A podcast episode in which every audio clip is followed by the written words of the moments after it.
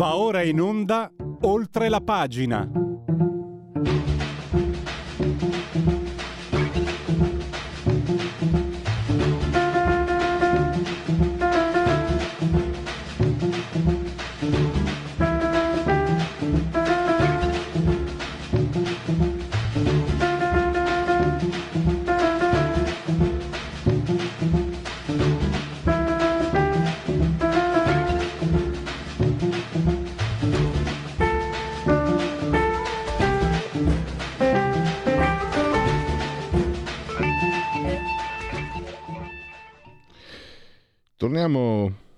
Caso di Giulia Tramontano, però se permettete lo facciamo in modo diverso.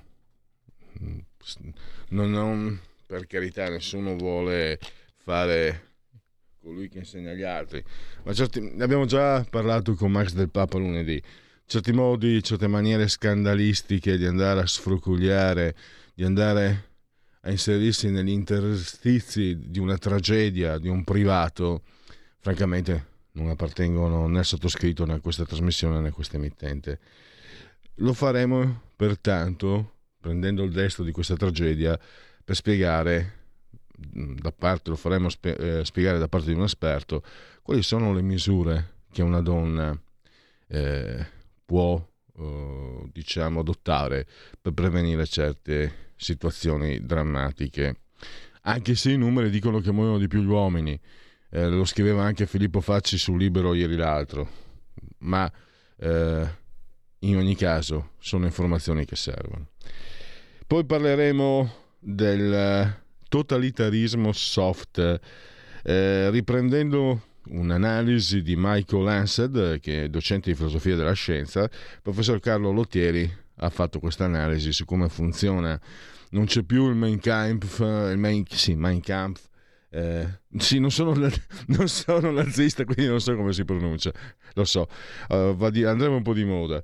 Eh, oppure il che fare di Lenin, diciamo, è, è, policentrico, è fluido il totalitarismo, ma è ancora più efficace. E infine, con Marcello Minenna, la uh, situazione del Brasile. Il Brasile è un paese pieno di contraddizioni, ma un paese in pieno rilancio, Lula non Lula. Lula tra l'altro si è messo d'accordo con una società per lo sfruttamento dei giacimenti petroliferi che sono appena stati scoperti, ma soprattutto il Brasile si propone come paese leader. Quando ero ragazzo si diceva continente sudamericano, credo sia sbagliato, erroneo, comunque del Sud America. Ah, ma a noi a parte che è sempre bene sapere le cose, il fatto è che Lula sta portando avanti un uh, percorso di de-dollarizzazione e si sta appoggiando alla Cina. Chiaro. Allora, adesso intanto fatemi salutare Giovanni Taranto, scrittore e giornalista, credo sia in uh, collegamento Skype, dico credo perché io qua come sempre non, uh, non, ho nulla che funzioni, quindi non posso appurarmene. Mi fido ciecamente del uh, dottor Federico Borsari saldamente sulla torre di comando in regia tecnica. Eh, Giovanni, se mi vedi ti saluto, ti faccio un cenno di saluto. Ciao, ti vedo, ti vedo, buongiorno. Allora, eh, Giovanni, potrei dire tra l'altro ma non è così perché eri già eh, in rampa di lancio, che abbiamo anche portato fortuna perché il tuo libro ehm, che, era, che, è stato presentato al uh, Salone del Libro di Torino, Requiem dell'ottava nota, le indagini del capitano Mariani, ha anche vinto il premio Mystery nella, nell'ambito del Festival del Giallo a Napoli, quindi anche è la prima volta mi sembra che partecipa a un concorso. Allora, Giovanni Taranto, ripiloghiamo, giornalista, giornalista d'inchiesta, eh, tv, eh, collabora con le forze dell'ordine e Giovanni, tu sei anche eh, da anni organizzi corsi di autodifesa per le donne e ieri mi scrivevi che da anni eh, chi come te si occupa di questo, diciamo, di questo ambito si raccomanda eh, la prudenza nei confronti delle donne che eh, si rechino a un, a un, incontro rischioso. Qui addirittura nel caso di Giulia Tramontano è stata addirittura lei a convocare il suo assassino, quindi eh, davvero, davvero eh, bisogna pensare al peggio, è brutto ma bisogna farlo. Cosa, mm, cosa possiamo dire alle nostre ascoltatrici, Giovanni?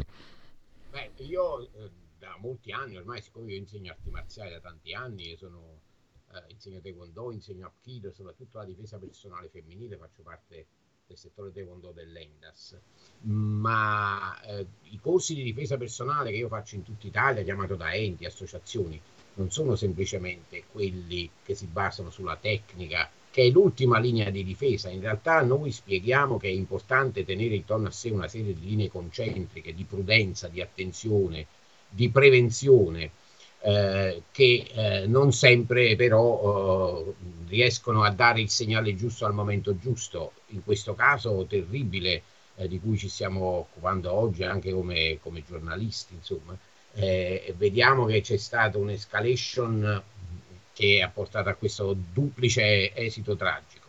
In realtà ci sarebbero tanti, tanti, tanti modi per tutelarsi in qualche modo noi diciamo sempre, oggi tutti stanno dicendo evitate di andare al, al famoso, al famigerato incontro di chiarificatori. Questa è una delle cose che si dice sempre, quando c'è un'escalation in atto e quando si vede che la tensione sale e che eh, la persona eh, con la quale abbiamo una relazione eh, sta andando fuori controllo, sempre che ci si accorga da qualche segnale che questo sta accadendo, ma dovrebbe essere così dall'interno di una relazione, bisogna adottare delle prudenze. So che è facile parlare col senno di poi, ma purtroppo bisogna dirlo.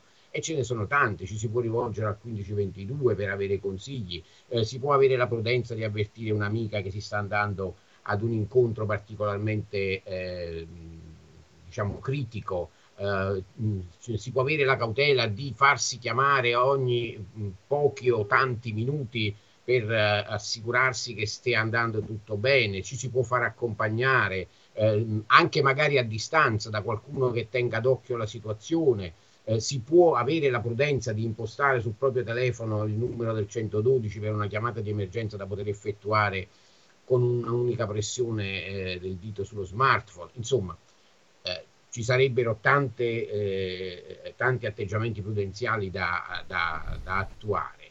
Ecco Giovanni, poi... scusa, scusami se ti interrompo, una curiosità mia. Eh, ormai nel corso de, de, de, di questi ultimissimi anni tanti strumenti di comunicazione.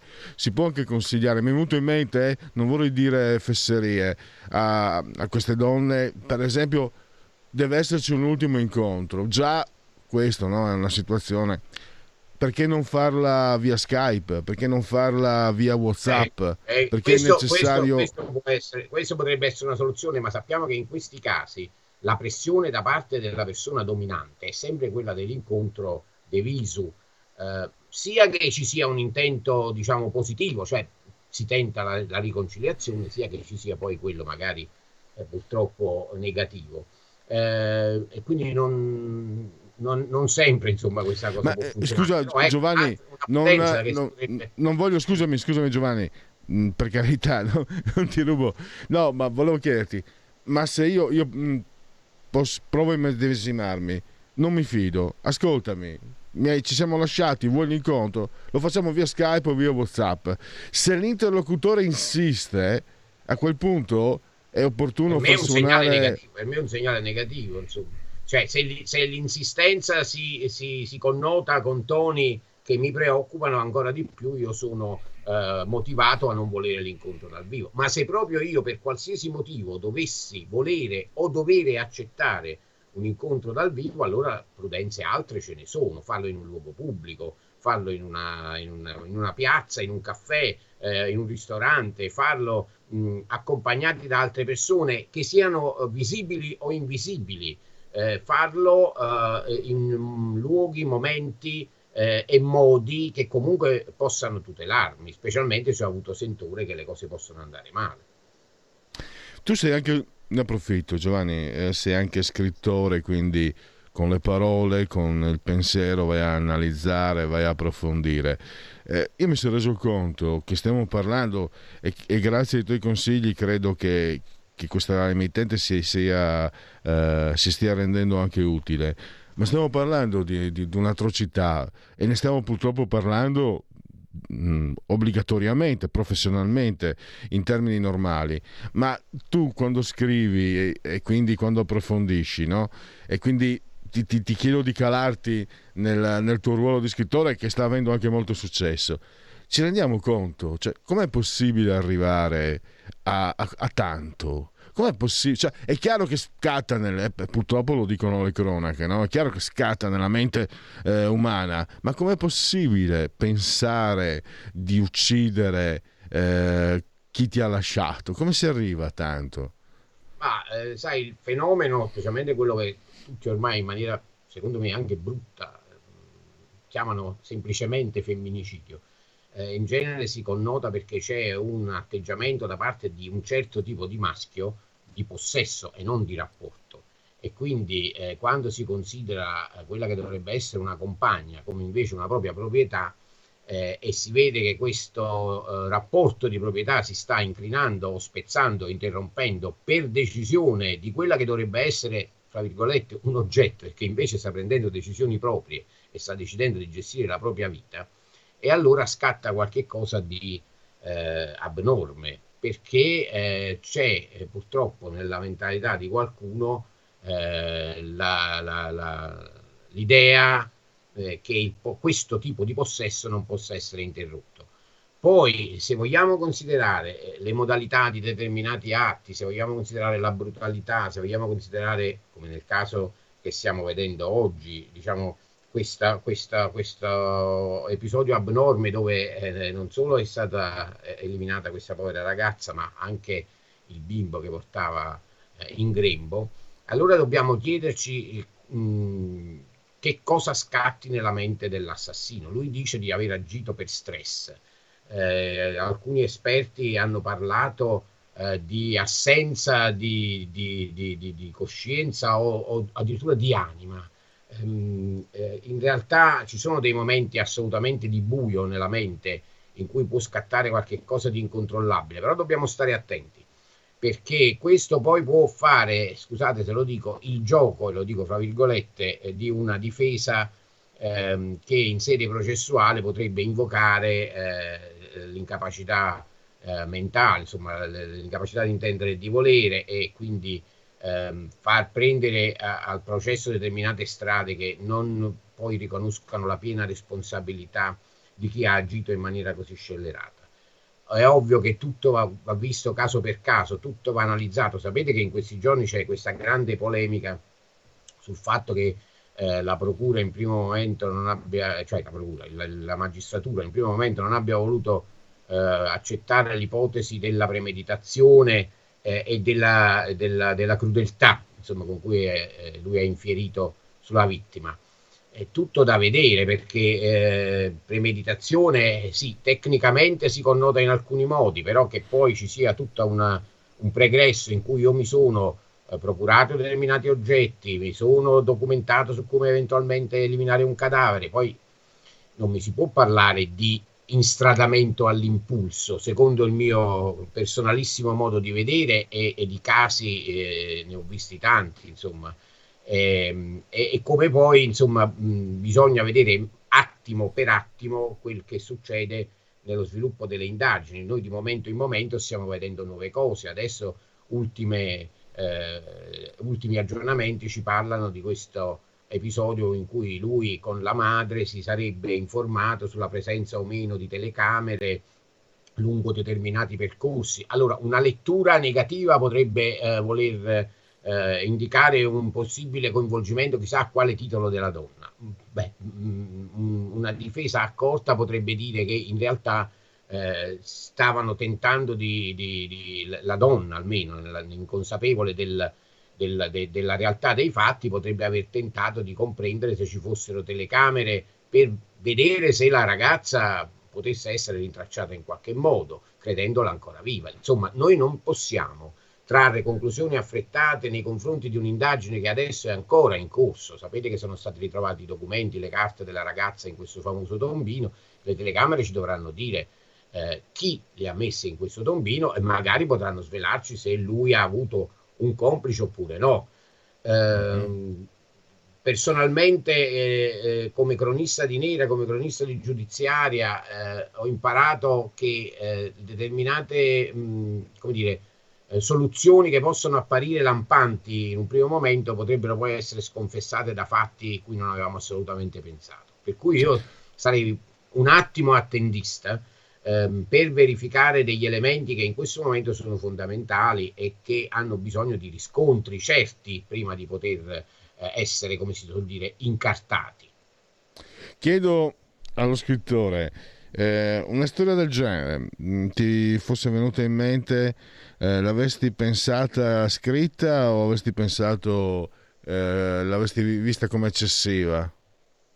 No, no, no non, non, ci sono storie eccessive, specialmente quando si tratta di scavare nel profondo della mente umana e qui bisogna andare a fondo in quelli che sono stati certi ragionamenti, certe eh, deviazioni del pensiero che hanno portato a questi esiti tragici. Eh, del resto io lo dico sempre, eh, non c'è bisogno di inventare storie perché la realtà ce ne fornisce di molto, molto, molto, molto più complesse, profonde intricate e, e in tutti i sensi.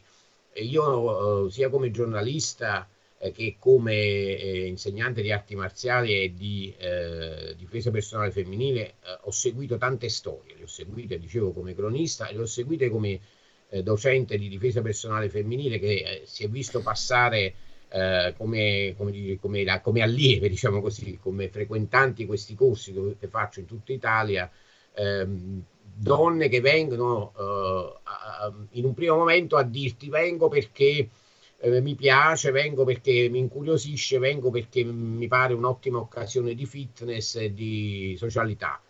Poi nei mesi le frequenti eh, si instaura un rapporto e pian piano quasi tutte queste ti raccontano la propria storia, ti dicono di aver avuto il problema più o meno grave, ti dicono di temere la cosa più o meno eclatante ti raccontano episodi, ti raccontano esperienze che ti fanno accapponare la pelle e, e, e ringrazi di aver avuto l'opportunità di instradarle verso un percorso di, di, di altissima prudenza, eh, come può essere, come dicevamo prima, quello di rivolgersi a 1522 o comunque ai consultori o agli uffici di, di, di, sostegno che ci sono in molte zone d'Italia.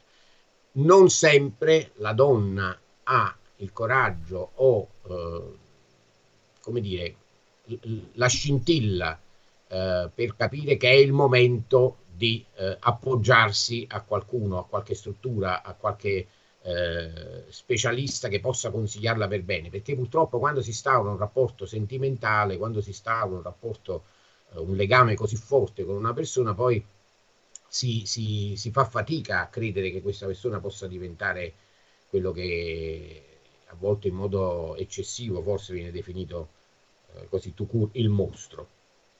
E, e, quindi eh, non scatta subito l'istinto di protezione, si tende sempre a dare l'ennesima possibilità, si tende sempre a dare l'ennesima chance eh, e a non proteggersi abbastanza. E quando poi invece ci si rende conto che eh, la situazione è degenerata, in certi casi purtroppo è troppo tardi e allora sarebbe necessario, sarebbe utile ecco, aver avuto qualche nozione di difesa personale, quella pratica, cioè non quella che eh, ti fa attivare i, i primi eh, cerchi concentrici di protezione e di prudenza.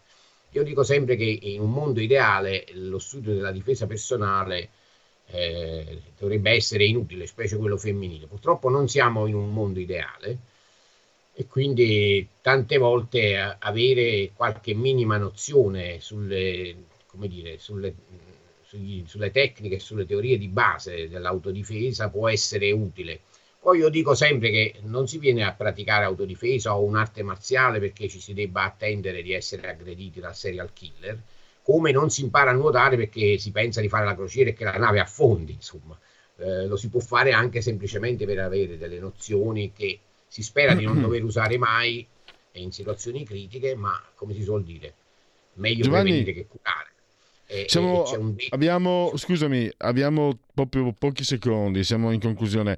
Anche un'ultima cosa, tu agisci eh, anche dalle parti di Sant'Antimo, che è eh, paese della cinta napoletana dalla quale proviene eh, questa ragazza che poi adesso stava, vive, viveva a Senago. Sì, la mia zona è una trentina di chilometri da eh, in qualche modo eh, l'origine può aver causato, non so, delle ingenuità oppure non c'entra niente questo. Ci ho fatto no, venire da un paese. Non penso che si tratti di origine, si pe- penso che si tratti di eh, orientamento culturale maturato. a seconda di come uno, lui o lei abbiano vissuto determinate cose e come abbiano impostato il rapporto. Tra l'altro loro eh, erano lontani dalla zona d'origine e quindi avevano sicuramente maturato una indipendenza e un, un modo di vivere, un modo di pensare che mh, assolutamente proprio. Certo, un'influenza culturale eh, originaria data dalla famiglia che poteva essere di Canicattì, di Sant'Antimo, di Cuneo, di Nuoro o, o, o di Aosta, cioè, c'è sempre. E bisogna vedere quanto nel loro caso personale abbia influito. Allora chiudo, voglio chiudere. Da quello che si legge delle cronache, ho promesso che non voglio entrare nel merito e non lo faccio, però da esterno, e lo chiedo allo scrittore, da lettore quindi, eh, c'è quasi la tristissima sensazione che ci troviamo un, davanti a una ragazza eh, con sentimenti puliti, una ragazza che sembra quasi per, per, i ragionamenti di altri tempi, nel senso eh, con chiarezza nei rapporti, con chiarezza di cosa si può chiedere all'altro e dall'altra invece un, un mostro eh, frutto anche di, di, di, di eh, pressioni e non lo so se frutto di pressioni, di, cattivi esempi, un mostro eh, abbastanza ributtante. E viene quasi da dire con tristezza ha vinto il mostro, in realtà no, perché adesso il mostro si spera resterà mostro per sempre. E volevo anche chiederti eh, Marco Travaglio non so se ieri o oggi ha scritto che comunque si fa grande cancan ma questo mh, mm, Pagnatiello come si chiama tra dieci anni uscirà di prigione? Beh allora eh, sulla, sulla, prima parte della domanda ti rispondo che ovviamente bisognerebbe conoscere a fondo la storia personale di entrambi e che sicuramente c'è stato un momento in cui questo che oggi viene identificato come mostro e probabilmente lo è, voglio dire eh, è stato visto in maniera diversa dalla ragazza, che ne ha colto qualche cosa eh, di, di, di, buono, che l'ha convinta. Eh, poi dobbiamo vedere se in quel momento fosse qualcosa di reale o fosse già allora una maschera. Per quanto riguarda invece la questione della certezza della pena, ehm, abbiamo sicuramente eh, in Italia una, un, un regime assolutamente garantista. E come io dico sempre, anche quando scrivo i libri, anche quando eh, scrivo gialli e, e, devo spiegare determinati processi, procedimenti, insomma, c'è bisogno di incartare bene le cose perché non possano essere demolite eh, nelle, nei vari gradi di giudizio né da una difesa che riesca a trovare falle nell'impianto accusatorio né da eh, come dire, vizi di forma o procedurali o, o, altro. Purtroppo il nostro è un procedimento molto garantista, molto avanti nel diritto, ma altrettanto delicato e può, può essere fragile proprio per questo, perché più noi andiamo a, a, a rendere eh, complesso eh, e, e, intricato e a, come dire, capillare un, un, procedimento, un processo di qualsiasi tipo, più presenta delle fragilità e così certo. è anche per il nostro processo. Devo chiudere. Grazie allora a Giovanni Taranto, ricordo ancora Requiem sull'ottava nota e, ti, complimenti ancora per il premio, per il tuo successo e grazie ancora per eh, il tuo intervento. A risentirci a grazie presto a, a Giovanni Taranto. Grazie a voi, buona giornata. Stai ascoltando Radio Libertà. La tua voce libera, senza filtri né censura. La tua radio.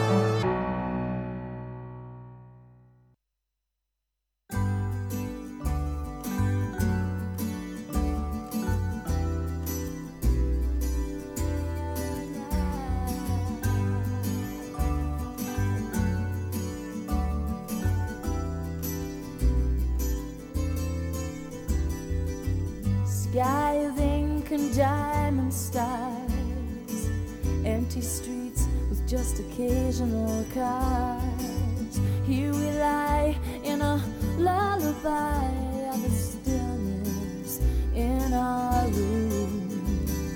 Words are unable to speak of love like a smile and a whisper does. Oh, words are unable to speak of love like a smile and a whisper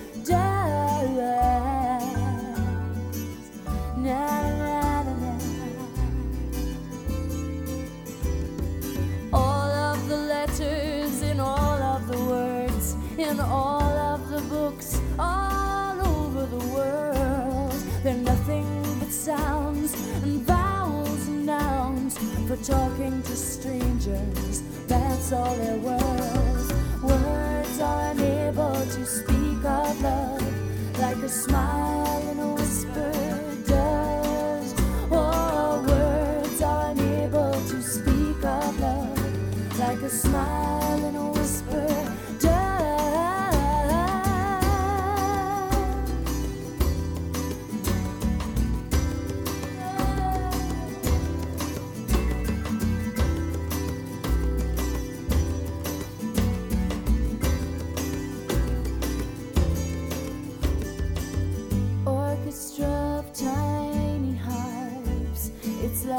pepper sprinkled on our hearts. We're threading a needle with boxing gloves when we try and talk about love. Words are unable to speak of love like a smile and a whisper does. Oh, words are unable to speak of love like a smile and a whisper does.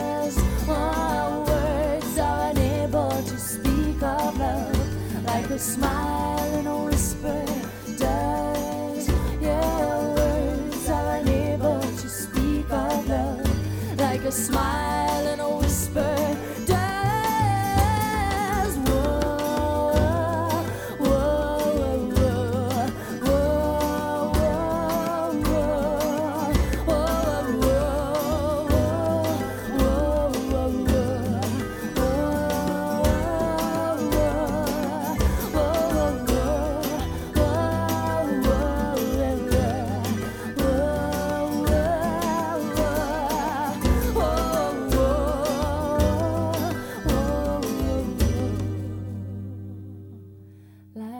smile in a whisper.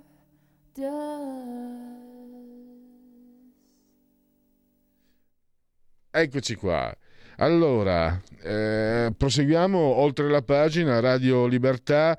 Abbiamo il professor Carlo Lottieri, docente di filosofia del diritto. Lo, potete, lo possiamo, lo leggiamo spesso anche sul giornale. Eh, bentornato Carlo, grazie per essere qui con noi. Eccoci qua. Eh, stavamo parlando a un tu tu tu tu. E, mh, dicevo, lo- anche in fase di presentazione, tra l'altro avete appena sentito a Fairground Attraction, eh, proposta musicale di oltre la pagina di Radio Libertà, proposta che come sempre esce direttamente dalla mia libreria discografica. E vediamo se adesso oh, abbiamo ripristinato il collegamento con eh, il professor Lottieri. Carlo, mi senti? Sì, ti sento, buongiorno. Beni- benissimo. Allora, dicevo, mh, docente di filosofia della scienza e scri- spesso ti leggiamo anche sulle pagine del giornale. Ieri tu hai ripreso una... Eh?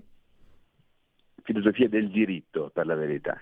Ah, del- eh, no, io cosa ho detto? Ho, scritto filosofia del diritto, si vede, si vede ehm, che mi sono sbagliato. Scusami, eh, dicevo, tu ieri hai ripreso... eh, ah, perché ho letto Michael Lancet, Filosofia della scienza, la riga Esatto, sotto. esatto. Eh, chiedo scusa, tu hai preso, ripreso questa analisi e hai- l'hai spiegata, no? il totalitarismo soft, potremmo anche dire con il linguaggio d'oggi totalitarismo fluido, liquido quasi. Non c'è più un testo di riferimento, non c'è il Mein Kampf di Hitler o il che fare di Lenin. Quindi è cambiato, si è, si è, mm, modificato, Eh, però e forse è ancora peggio, forse ancora più pericoloso perché può diver- diversificare gli obiettivi e colpirli. Lo vediamo adesso con l'ambientalismo, lo vediamo eh, con, con, eh, in, tanti, in tanti frangenti, il, il wokeismo e altro ancora. Allora, eh, a cosa ci stiamo trovando di, di fronte? Cosa, cosa abbiamo di diverso rispetto a quello che era 20, 30, 40 anni fa oggi? Ma in fondo i, i totalitarismi del Novecento avevano, come dicevi tu, appunto un'ideologia ben precisa. Poteva essere legata alla razza o alla classe, poteva essere il nazismo, o il socialismo. Qua invece abbiamo dire, dei, dei meccanismi predisposti che sono però eh, pre, appunto predisposti per qualunque tipo di esito in un certo senso, che possono essere riempiti in qualunque modo. È l'ideologia del nulla, se vogliamo, no?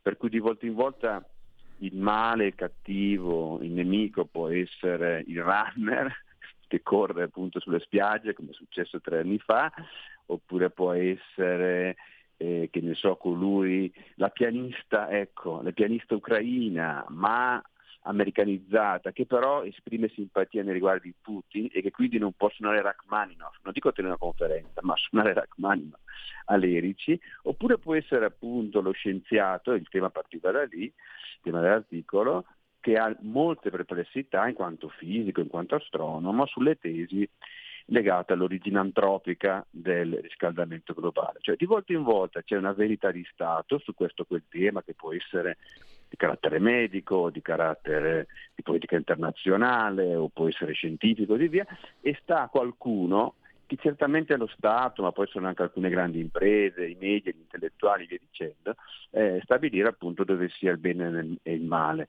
E, e chi non si allinea naturalmente finisce nella lista dei reprobi. È una follia che conosciamo ormai da una ventina d'anni, eh, è un emergenzialismo che eh, si sussegue fin dai tempi dell'attacco alle torri gemelle, allora la questione era il terrorismo internazionale, ma poi si è reinventata con la crisi del subprime, poi con la crisi pandemica e la crisi militare russo-ucraina. E adesso c'è questo tema folle del riscaldamento globale che ha dire, degli aspetti reali ma che viene assolutizzato come sempre avviene con le ideologie per cui tutto deve essere sacrificato a questo, anche alla fine la nostra esistenza probabilmente, perché se andiamo avanti questo passo, distruggendo le case perché non vanno bene, proibendo la costruzione di automobili a diesel o a benzina, proibendo l'uso della carne rossa, non so in quale mondo finiremo per trovarci.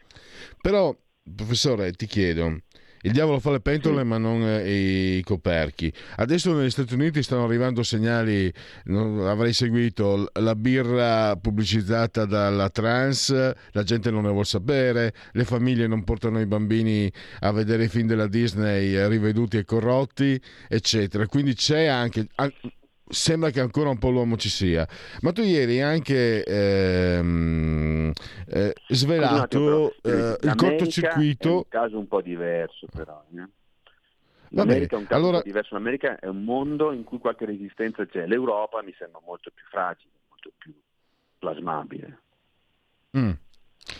Eh, però qui dobbiamo deciderci. C'è come dire una struttura federale da un lato, per cui tutta una serie di stati hanno resistito e resistono di questa, queste follie e c'è soprattutto una società strutturata più forte. In Europa ho paura che ci possa essere meno ottimisti.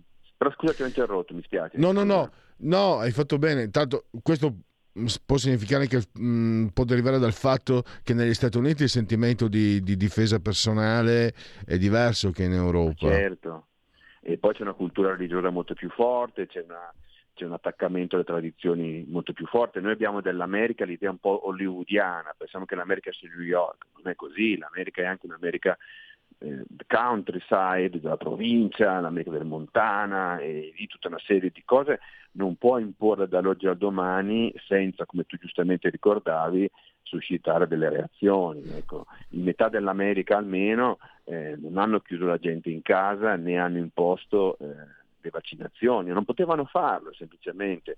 L'Europa invece è molto più fragile, l'Italia in questo contesto è forse la realtà più fragile fra tutte.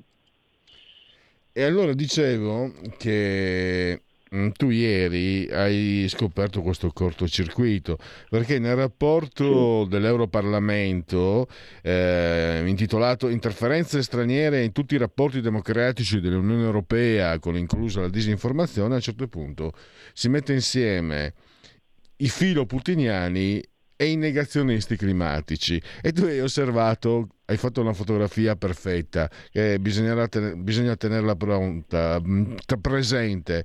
Cioè è come dire che Franco Prodi è al soldo di Putin.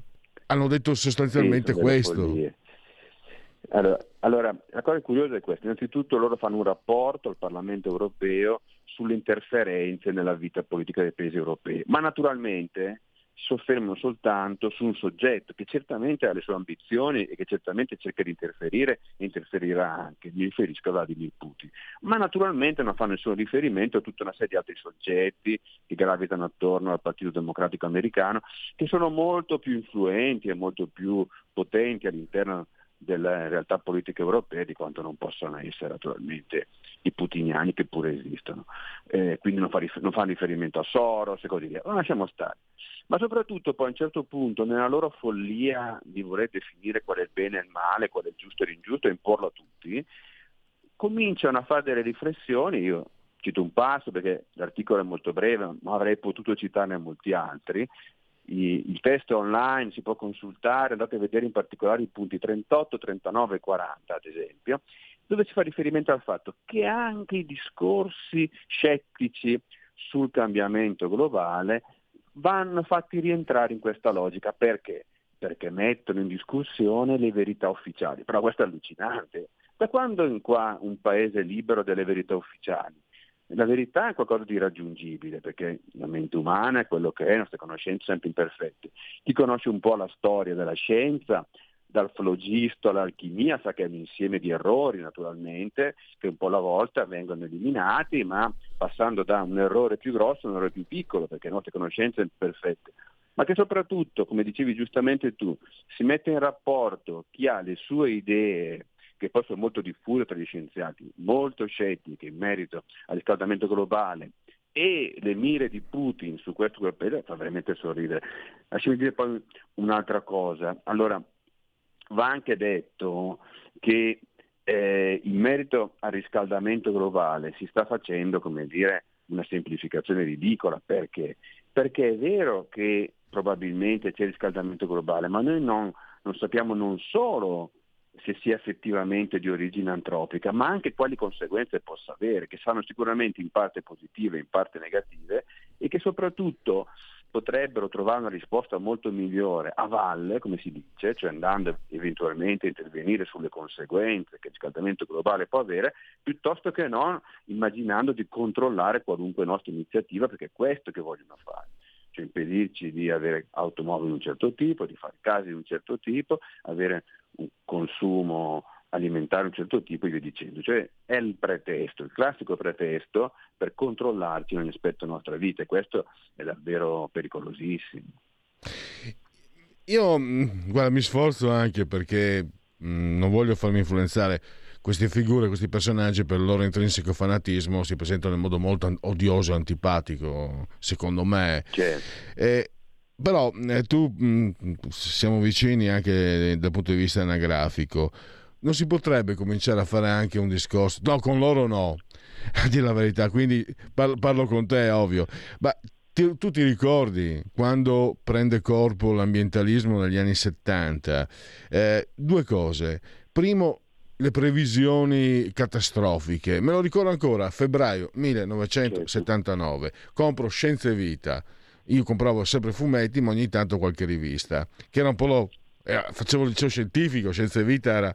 ma lo leggevo anche e mi ricordo in, in, copertina si parlava del problema dei gas, del CO2 eccetera e si profetizzava la fine del mondo, no, non la fine del mondo, comunque una situazione irreversibile nel 2000 non è andata certo. proprio così.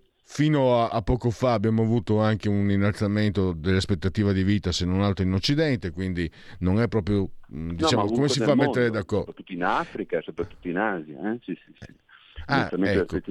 Guarda, hai perfettamente ragione. Tieni conto che fino agli anni 70 la scienza ufficiale, perché oggi ci dicono il 99%, non è vero, ma insomma lo semplifico, il 99% dei scienziati sostiene che, bene, fino agli anni 70 il 99% dei scienziati parlava di un raffreddamento globale. Ci sono le copertine del Time che sono lì a testimoniarlo. Quindi cosa intendo dire? Che tutte queste cose vanno prese con grano sali, cioè con grande attenzione, eh, dire, il dibattito scientifico è complicato. Eh, c'è chi ha raccolto, giustamente tu ricordavi queste previsioni catastrofiche, le innumerevoli previsioni catastrofiche avanzate questi personaggi, i quali dicevano, tanto fra 30 anni non ci sono più, perché dicevano fra 30 anni il mondo sarà finito, ma i 30 anni, 40, 50 sono passati e ora abbiamo tutta questa antologia di previsioni pazzesche, nessuna delle quali naturalmente si è verificata. Ci sono anche dei recenti studi adesso sulla calotta globale che smentiscono eh, Artica, eh, che smentiscono eh, le previsioni che parlavano appunto di uno scioglimento dei ghiacciai e così via. Ma io non voglio entrare in, in queste questioni, voglio semplicemente dire che l'ideologia prende un aspetto e cancella tutti gli altri.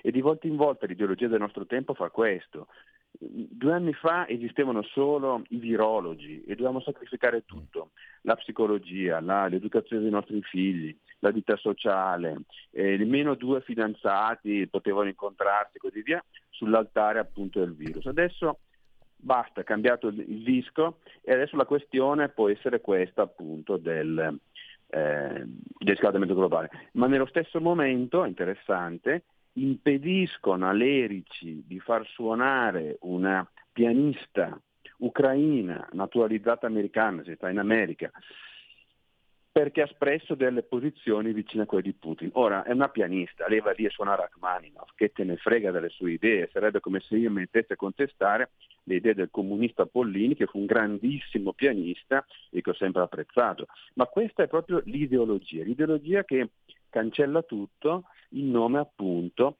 eh, di principi considerati assoluti e, e, che però preparano la strada a una società infernale, una società senza, senza libertà. Bisogna davvero stare molto molto attenti perché il vero problema, a mio parere, è la fragilità, la debolezza della società.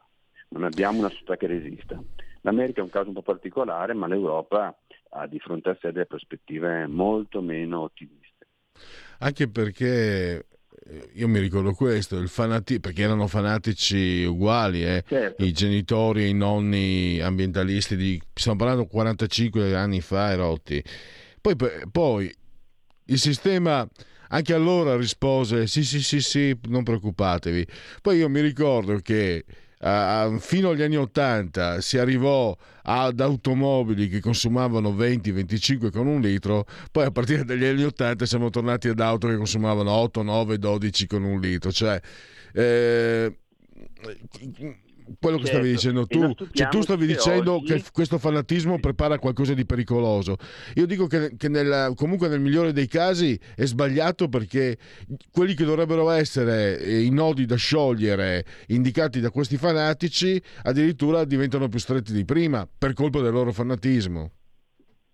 Certo, non si pongono nemmeno, come dire, non si interrogano nemmeno sulle conseguenze. Pensa alla questione su cui qualcuno adesso sta richiamando l'attenzione della transizione totale alle auto elettriche.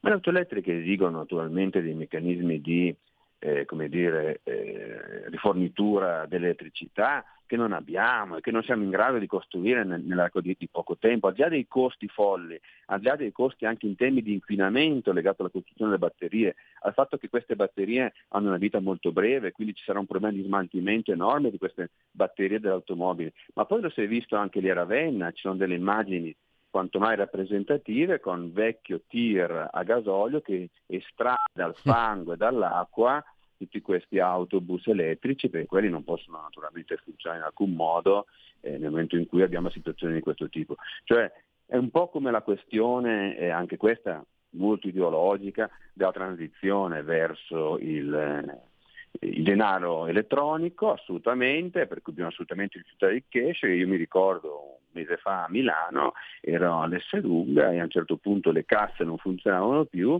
erano tutti bloccati quelli con le carte, cioè le casse non funzionavano più con le carte eh? e io con mm-hmm. il mio mhm. cash ho comprato le mie cose e me sono uscito. Cioè, dire, ma perché bisogna costringere le persone ad andare in un'altra direzione e forzare in maniera appunto così ottusa le cose? Lasciamo che ci sia una realtà molto più articolata e più libera. Eh noi ricordiamo dei tempi, no? abbiamo una certa età, in cui queste pretese di gestione assoluta della società non c'erano.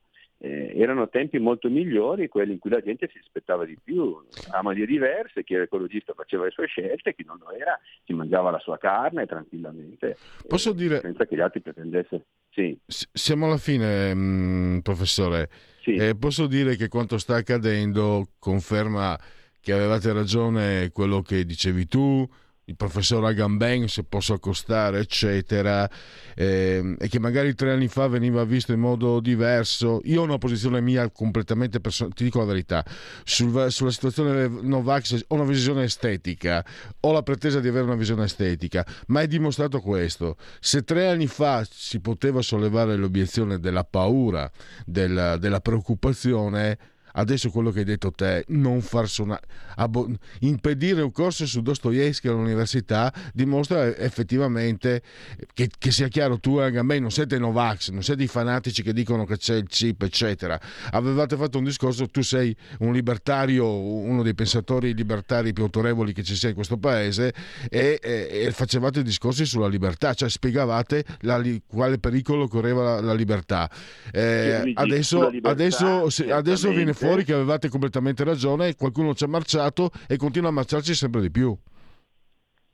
Sulla libertà certamente, ma anche sulla libertà di ricerca, perché le voci più autorevoli nell'ambito della medicina, penso ad esempio a Ioannidis, che ha un H-index superiore a quello di Fauci, state subito zittite, come è stata zittita la voce di chi met- voleva mettere in evidenza le conseguenze legate ai vaccini non totalmente sperimentati. E adesso però abbiamo degli scostamenti di, di mortalità che sono impressionanti, ma di questo non si parla perché? Perché c'è un'ideologia che ha deciso cosa è il bene, cosa è il male, io lo vedo in università e chi esprime una posizione diversa è Giordano Bruno di turno, ovviamente non viene bruciato questa volta, ma certamente i tempi cambiano e quindi le modalità cambiano e viene messo ai margini. E quindi anche la possibilità di esprimersi facilmente, liberamente, tranquillamente, discutere, non c'è più. L'università in particolare è il luogo in cui manca particolarmente la possibilità di fare ricerca. Che società è quella in cui i luoghi della ricerca non sono più luoghi liberi, ma sono luoghi in cui regna una verità di Stato? Sono Non luoghi sembra... in cui l'università è morta. Faccio, faccio, purtroppo veramente abbiamo poco tempo, eh, una, un'analogia molto molto rudimentale perché non sono in grado di farla migliore. Mi sembra che stia succedendo quello che si vede in altri tempi eh, succedere da parte delle forme di potere eh, che per esempio fino a poco tempo fa, ancora adesso in certi paesi, utilizzano la religione. La religione, la fede dovrebbe essere introspezione, Certo. analisi dello spirito, questi personaggi l'hanno utilizzato, ma anche il pensiero cattolico, il pensiero cristiano, è stato utilizzato da centri di potere per Ormai- indirizzare le certo. persone. Adesso il paradosso Ormai è che la scienza, la scienza Carlo, la scienza, scusami, scusami Carlo, la scienza non cerca la verità. La scienza è ricerca, è, è messa in discussione continua, ma costoro sono riusciti Certo. a farla diventare verità. E questo è brutto, è Esatto. pericolosissimo.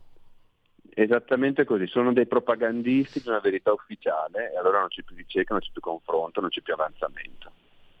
Infatti, sul domani un, profe- un tuo collega professore universitario invocava la miglior scienza che ci indica eh, chi colpire perché voleva mettere fuori legge i negazionisti climatici. Questo professore sulle pagine del domani.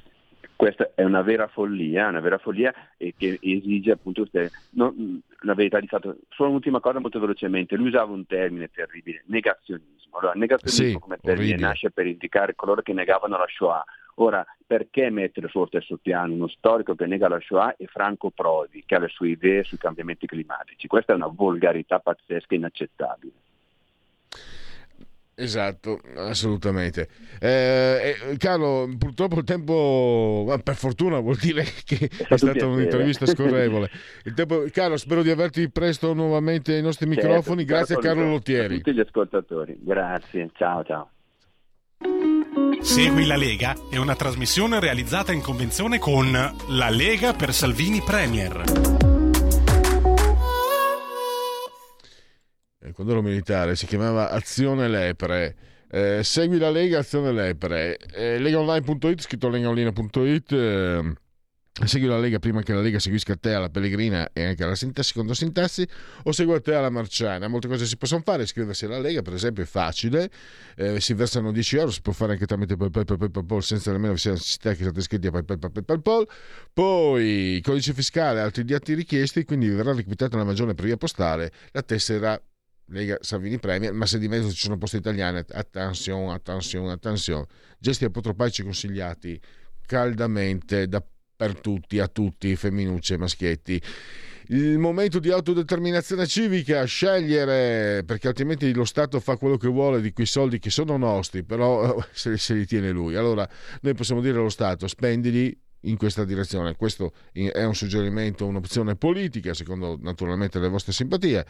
Nel caso aveste simpatie per la Lega, per Salvini, il D43 e il 2 per 1000 è l'indicazione che si inserisce nella dichiarazione dei redditi, scelta libera che non ti costa nulla. Di Domodossola 4 il brutto voto, le stagioni, i Cavalieri dell'Apocalisse, i fantastici della Marvel, 3 invece come sempre il numero perfetto e poi le apparizioni radio televisive abbiamo eh, scusate. Allora, mh, mm, oggi mercoledì Claudio Durigon, Economia, Sky TG24 1715 col vice segretario al lavoro, l'europarlamentare Isabella Tovalieri questa sera alle 21.30, zona bianca Rete 4, eh, Radio Cusano TV alle 23 con Ingrid Bisa, eh, il presidente dei parlamentari leghisti a Montecitorio domani pomeriggio alle 19 al TG4, ovviamente Rete 4, sabato a ora Antelucana a cuore della notte per Elena Murelli, la senatrice Elena Murelli a 7 giorni Rai alle 7.05. Per seguire la Lega è tutto, Sassufi, time out. Segui la Lega è una trasmissione realizzata in convenzione con La Lega per Salvini Premier.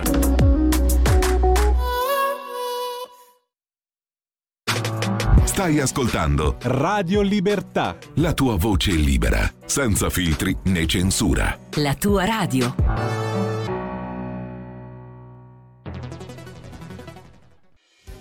Quotidiano di Sicilia, il quotidiano d'Italia, l'informazione che ribalta i luoghi comuni, una vera visione dei fatti, l'Italia vista da sud.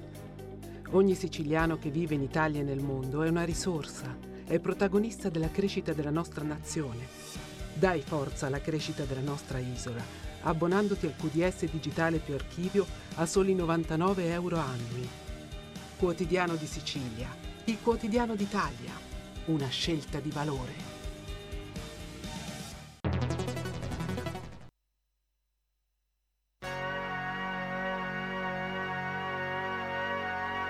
Dearly beloved, we are gathered here today to get through this thing called life. Electric word, life, it means forever, and that's a mighty long time. But I'm here to tell you, there's something else. The afterworld. A world of never-ending happiness. You can always see the sun, day or night. So when you call up that shrink in Beverly Hills, you know the one. Doctor, everything will be alright.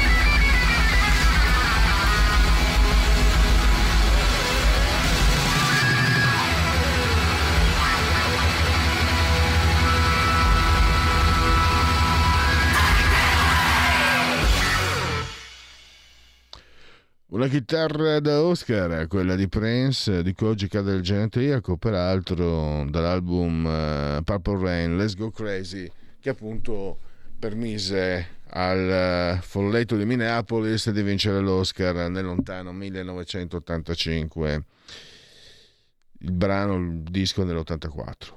Andiamo a parlare invece adesso il Brasile, un paese davvero eh, controverso, 30 milioni di persone che non hanno da mangiare, un settimo della popolazione, eh, ricchezze enormi del territorio, eh, ritardi anche sulle diseguaglianze sociali, ma un grande recupero economico. Adesso poi eh, ci sono stati scoperti nuovi giacimenti ed è, è una collocazione con, eh, anche con, con il ritorno del presidente Lula al diciamo centrale anche come ruolo strategico nei BRICS, cioè il Brasile, Russia, India, eh, Cina e Sudafrica.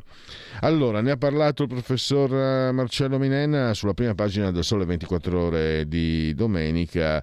Intanto saluto, do benvenuto e ringrazio come sempre il professor Minenna. Benvenuto. Grazie, è sempre un piacere. Allora, professore, intanto eh, questo, no, questo insieme eh, di contraddizioni, di, di, mancanze, di lacune, ma anche di, di, di vertici, di acuti no? nell'economia, nella sistemazione. Ma poi soprattutto, dicevo, lei eh, nella, nella, sua ricostruzione lo chiarisce bene. Eh, Lula, il Brasile insistono eh, per far adottare eh, ai, ai, BRICS eh, una, una moneta che non sia il dollaro, cioè il tracciato è quello della de-dollarizzazione, il che mi sembra non sia poco. Eh, partiamo allora, mettiamo insieme un po' le cose e capire quanto può pesare il Brasile nei bilanci futuri, perché il Brasile mi sembra che abbia come primo partner commerciale la Cina e anche qui un altro passaggio che in qualche modo ci interessa parecchio. Prego. Beh, eh, innanzitutto non dobbiamo dimenticare che il Brasile eh, è un paese con eh, incredibili eh, risorse naturali, eh, minerarie eh, e soprattutto ha l'ambizione eh, di eh, far parte dei grandi paesi eh, mondiali e di diventare un po' il punto di riferimento del, del Sud America. A gennaio ricordiamo che all'unanimità eh, il Brasile eh, ha ricevuto l'invito di aderire all'Organizzazione per la cooperazione e lo sviluppo economico, cioè l'Ocse, e eh, sappiamo bene che il sogno nascosto, neanche più di tanto, è di entrare come membro permanente nel Consiglio di sicurezza dell'ONU. Ora, in questo contesto è interessante anche la eh, dichiarazione che recentemente è stata fatta da Macron. Il Presidente ha invitato il Brasile a non essere vassallo di nessuno un paese eh, che ha 220 milioni di, di, abitanti e che ha eh, grandi contraddizioni. Innanzitutto, come diceva molto correttamente Pellegrini, è un paese pieno, eh, insomma, che ha l'indice di disuguaglianza eh, forse tra i più elevati eh, a livello eh, mondiale. fanno diciamo, già meglio del Brasile il Colombia, l'Ecuador, il Cile, l'Argentina, però nonostante questo è un paese eh, che ha eh, in termini di prodotto interno lordo uno dei eh, primi dieci paesi del pianeta. Tutte queste cose ovviamente fanno parte eh, delle eh, contraddizioni ma anche eh, delle car- caratteristiche di questo paese. Reddito pro capite anno inferiore a 10.000 dollari, circostanza che lo mette tra eh, i paesi in via di sviluppo, però un paese anche che ha delle ambizioni importanti. Negli ultimi vent'anni ci sono state molte eh, riforme. Quando Lula, eh, Ignazio, Luis Ignazio Lula de Silva, noto a tutti come Lula, ebbe il suo primo mandato, oramai svariati eh, lustri fa, Ehm, il, suo pro- il primo programma che avviò nel 2003 era il programma Fame Zero. Eh, già questo, eh, visto con le nostre prospettive, uno eh, rimane abbastanza eh, stupito, ma è la realtà appunto dei paesi in via di sviluppo. Questo problema è oggi ancora presente perché sono ancora 30 milioni, un'indagine condotta dalla rete brasiliera de Pesquisa en Soberania e Seguranza Alimentare e Nutrizionale, che sarebbe insomma un po' la loro autorità che segue questo tipo di questioni eh, sulle criticità alimentari, eh, sono 30 milioni, certo su 220, però dà un'idea. Però in queste contraddizioni il Paese comunque si spinge per avvicinarsi ai paesi del primo mondo, quindi ha posto l'istruzione obbligatoria fino a 17 anni. È un paese secondo al mondo eh, dopo la Norvegia per la produzione di energia da fonti rinnovabili, eh, un PIL che si proietta a superare quello della Russia, comunque con un tasso di disoccupazione sotto il 10% e con aspettative di inflazione che dovrebbero andare già per l'anno prossimo, dice la Banca Centrale, sotto l'obiettivo del 3%. Anche questo è interessante, è una delle banche centrali dei dieci pianeti più importanti del mondo che non ha un obiettivo al 2% di inflazione, noto quello della BCE, della Fed e della Bank of Japan per esempio, qui è il 3%, quindi leggermente più in alto. E questo vuol dire anche una maggiore eh, flessibilità nell'operato della banca centrale, cioè si sono dati qualche margine di manovra in più. Poi è un paese che negli ultimi anni ha accolto, eh, negli ultimi 5 anni, 100 quotazioni in borsa eh, se pensiamo alla stistica purtroppo di Borsa di Milano dove siamo in situazioni ai noi un po' differenti. Comunque ha una piattaforma eh, PIX molto efficiente dal punto di vista finanziario che è in grado di regolare eh, 7 giorni su 7 H24 i pagamenti, così come fanno le nostre eh, piattaforme eh, in Italia e in Europa e poi ha eh, accordi fiscali internazionali e compliance con i principi contabili che la pongono veramente a un passo eh, dai paesi sviluppati. Ora, tutto questo eh, mostra quindi come il Paese voglia eh, evolvere in questa eh, prospettiva di essere il centro di gravità del Sud America e guardate che non è poca roba perché il Sud America comunque rimane il continente con la maggiore disponibilità di risorse naturali ed energetiche eh, del pianeta. A questo si aggiunge situazioni finanziarie, come dicevamo sui generis, quindi il paese opera in doppio deficit, il che vuol dire che spende più di quello che introita come tasse ed esporta meno di quello che, eh, che importa. Ed è qui il tema del dollaro.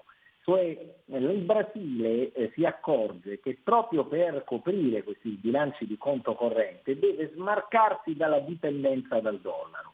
E allora eh, l'unica maniera è affidarsi all'altra grande superpotenza che eh, 70 anni fa era la Russia, oggi è la Cina. E quindi di fatto affidarsi eh, ad un eh, supporto finanziario, ad un supporto anche commerciale che lo porta ad avvicinarsi eh, alla, alla, Cina. E da qui tutta una serie di, eh, di accordi eh, che eh, vengono eh, stipulati eh, dal terzo Lula proprio appena si insedia.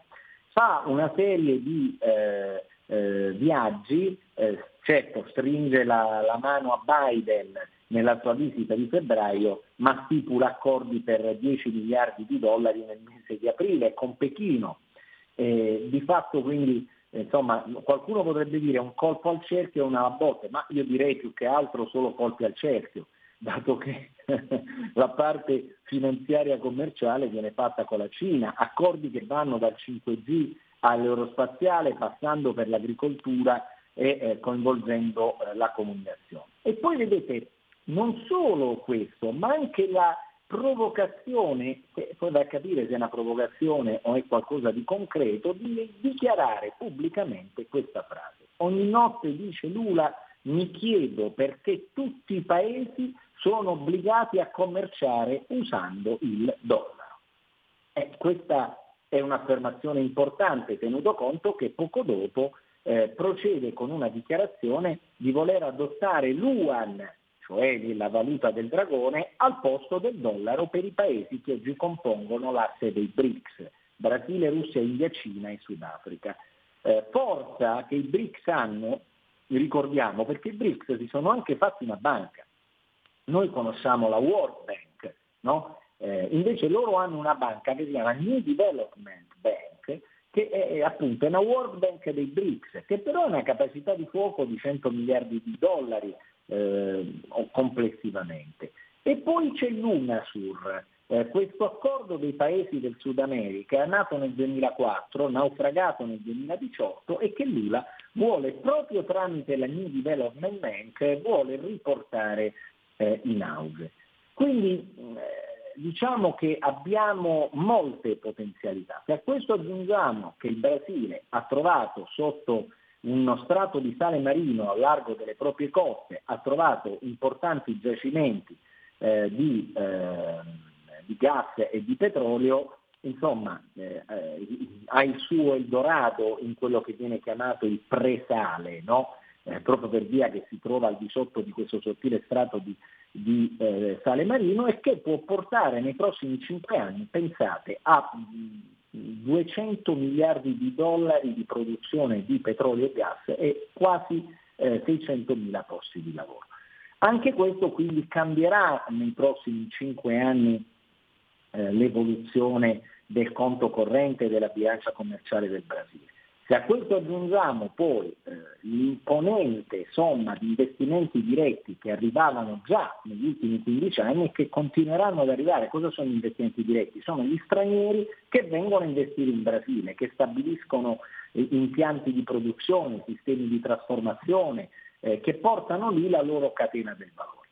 Questi sono tutti aspetti che fanno eh, riflettere, così come la parte di eh, investimenti di portafoglio, perché vedete ehm, c'è anche eh, una strana realtà per il Sud America che è il Brasile, cioè mentre eh, sappiamo tutti dei default dei debiti argentini e tutti magari anche qualcuno dei nostri radioascoltatori ha perso dei soldini in questi investimenti, ecco il Brasile è un po' come il safe haven dei paesi in via di sviluppo, un po' come eh, l'investimento in Bund dell'Eurozona, riferito ovviamente ai paesi in via di sviluppo, eh, non voglio essere frainteso in questo.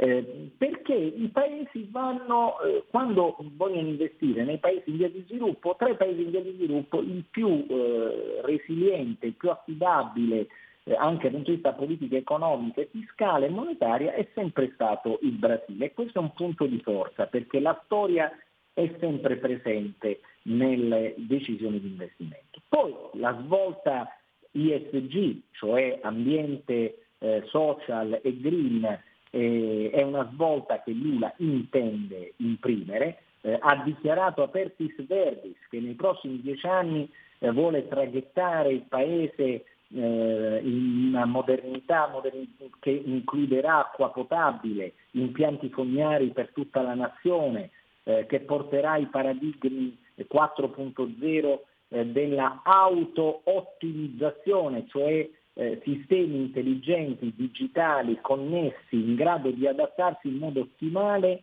alle esigenze di produzione. Insomma, una realtà tutta da seguire e che io eh, credo eh, con la determinazione di Lula eh, ci farà vedere eh, cose interessanti. Infatti, per chiudere, professore, eh, mi, inter- mi, ha colpito anche ehm, che in mezzo a queste contraddizioni, ma anche grandi potenzialità, ehm, il Brasile, Lula, hanno una strategia precisa. Eh, per esempio, lei ha scritto che Lula sta cercando di far rinascere dalle, dalle sue ceneri l'UNASUR, che semplificando una specie di Unione Europea degli stati sudamericani, nei quali poi il Brasile rivestirebbe un ruolo di leadership. Questa partnership, diciamo, il rapporto commerciale con, con la Cina, eh, quindi anche una, mm, dicevo prima, lo yuan no? al posto del, del, dollaro tra i paesi BRICS. Secondo lei eh, che tipo di cambiamenti possiamo aspettarci a breve e lungo termine? Allora, guardi, eh, questo è, io credo che sia un grande grattacapo per la gestione Biden, un Sud America che eh, entra in una eh, gravitazione eh, cinese. Eh, credo che la politica economica nordamericana in questo debba battere un colpo eh, e eh, creare dei vantaggi strategici, industriali, commerciali importanti, cioè dovrebbero diventare loro il riferimento dell'UNASUR. Eh, se così non sarà, beh, io credo che eh, quello che abbiamo visto negli ultimi dieci anni con Cina e India che stanno scalando le, le, le classifiche, insomma, rischia di diventare eh, un bel problema per la dominanza del dollaro e dell'economia eh, statunitense a livello globale eh, perché il Sud America ha un grande, grande potenziale. E allora concludiamo, ringraziamo ancora il professor Marcello Minenna, come sempre sulla prima pagina eh, del, della, mm, del Sole 24 ore domenica e grazie ancora e a risentirci alla prossima professore.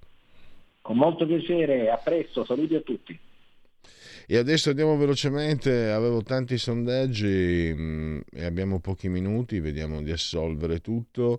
Questo è il sondaggio termometro politico, 29,4 Fratelli d'Italia, PD 19,3, 16,2 5 Stelle, Lega 9,3, Fratelli, Forza Italia 7,6, Calenda 3,8, via. Eh, l'esito delle amministrative, dura sconfitta per il centro-sinistra secondo il 60,9, sconfitta eh, per il centro-sinistra a livello amministrativo 12,4, normale alternanza 14,1, ovunque a livello globale la destra avanza ehm, e tutto sommato la centro-sinistra si è difeso abbastanza bene, l'8,9. Schlein. Che giudizio dà di Eddie Schlein? Eh, contento il 10%. Come pensavo già inizialmente si conferma inconsistente. 66,1 eh, inconsistente mi sembra proprio un termine sostanzialmente positivo 13,7 avevo molti, dub- molti dubbi eh, ma si sta comportando meglio per il 3 non sa il 7,2 quindi eh, 66 è una percentuale eh, negativa il MES arriverà in aula eh, tra un mese. Crede che la maggioranza lo approverà? Sì, per fortuna 23, sì, purtroppo 31,1, 23,8, sì, per fortuna. No, purtroppo 9,7, no, fortunatamente. Direi divisivo questo MES. Ancora, il Kosovo, le tensioni in Kosovo ehm, elemento che aggrava la situazione già esistente 27,3 l'escalation eh, in Ucraina sia molto probabile a prescindere da quello che accadrà in Kosovo 30,1 penso che sia più probabile un coinvolgimento diretto degli italiani 15,5 no sono schermaglie che non porteranno l'escalation 17,9 non sa il 7,9 sondaggi. Gradimento Meloni molto abbastanza fiducia eh, 44,1 mentre 55,5 poca o nessuna. Poi abbiamo Istat prospettive per l'economia italiana. Il PIL è attesa in crescita l'ho detto anche ieri il ministro Giorgetti addirittura più 1,2 e nel 2024 più 1,1 anche se è a rallentamento rispetto al, 20, al 2022. E adesso abbiamo due sondaggetti. Demos MP, abbiamo eh, apertura o protezione dei confini. I confini andrebbero più controllati per il 58, l'Italia dovrebbe aprirsi di più per il 40. La paura dello straniero, gli eh, immigrati costituiscono una minaccia 28, gli immigrati sono un pericolo 33, gli immigrati sono un pericolo per l'ordine pubblico 43. Eh, EMG invece, committente RAI, quindi di sinistra almeno finora, eh, beh comunque che l'usi che RAI è sempre a sinistra, RAI, eh, sia chiaro. Salario minimo, qual è il salario minimo da definire per legge? 16% da 5-8 euro orarie, 9-10 per il 40, oltre il 10-32. Eh, quali sono le priorità del, per il governo? 67% in, messa in sicurezza del territorio, tra un mese sarà il 6%, l'ho già vista quindi posso anticiparvelo. Inflazione caro vita 58%, lavoro povero 46%, questione migranti 37%, caro affitti 33%. E direi che possiamo chiudere e possiamo andare ai genetriaci.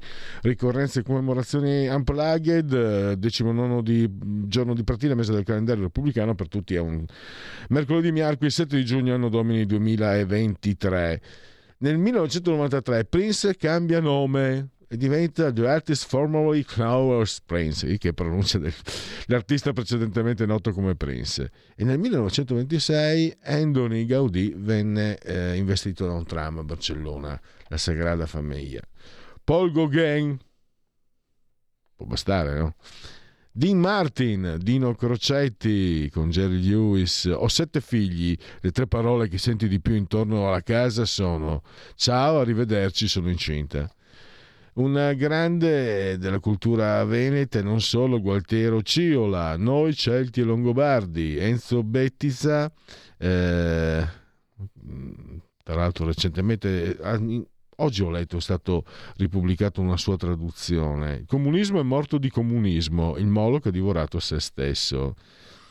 C'era un ascoltatore di sinistra, che adesso sono tanti anni che non, non si fa sentire, eh, Luigi da Vimercate Luigi mi sembra, sì, David Mercati, che mi riprese perché io ho preso una topica, eh, indicai Enzo Bettizza come un pensatore di sinistra, lui telefonò, mi corresse, guarda che questo, andai ad approfondire, conoscevo superficialmente e veramente fu una topica terrificante che a distanza di tanti anni ancora mi ricordo.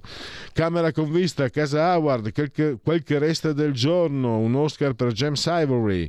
Raul Gardini il pirata Monde, Montedison suicidato con il revolver chiuso nel cassetto pensate un po' Eh, il, il, Nazi Pop di Pippo Baudo, Sex Bomb di Tom Jones, uh, Gheddafi, eh, il marito di Carlo Bruni è stato condannato per quell'azione militare che danneggiò tanto l'Italia. Carlo Bruni, idolo della sinistra, ma sì, dai, perché non dirlo? Enrico Montesano, Erbomata, un attore che amo tantissimo. Io vi cercherò, vi troverò, vi ucciderò. Darkman, Schindler List, Liam Neeson. E poi, appunto, chiudiamo con Prince. E eh, cosa mettiamo? Windows Cry oppure una tua scelta una tua scelta. Grazie Windows a todos. Cry. grazie a todos eh, eh, e un abbraccio forte forte forte signor Angelo Coltillo e Carmela che ci seguono e ma anche seguiscono mi raccomando dal digitale televisivo terrestre. Grazie naturalmente a Federico, dottor Borsari, solamente sul turno di comando di regia tecnica e miau.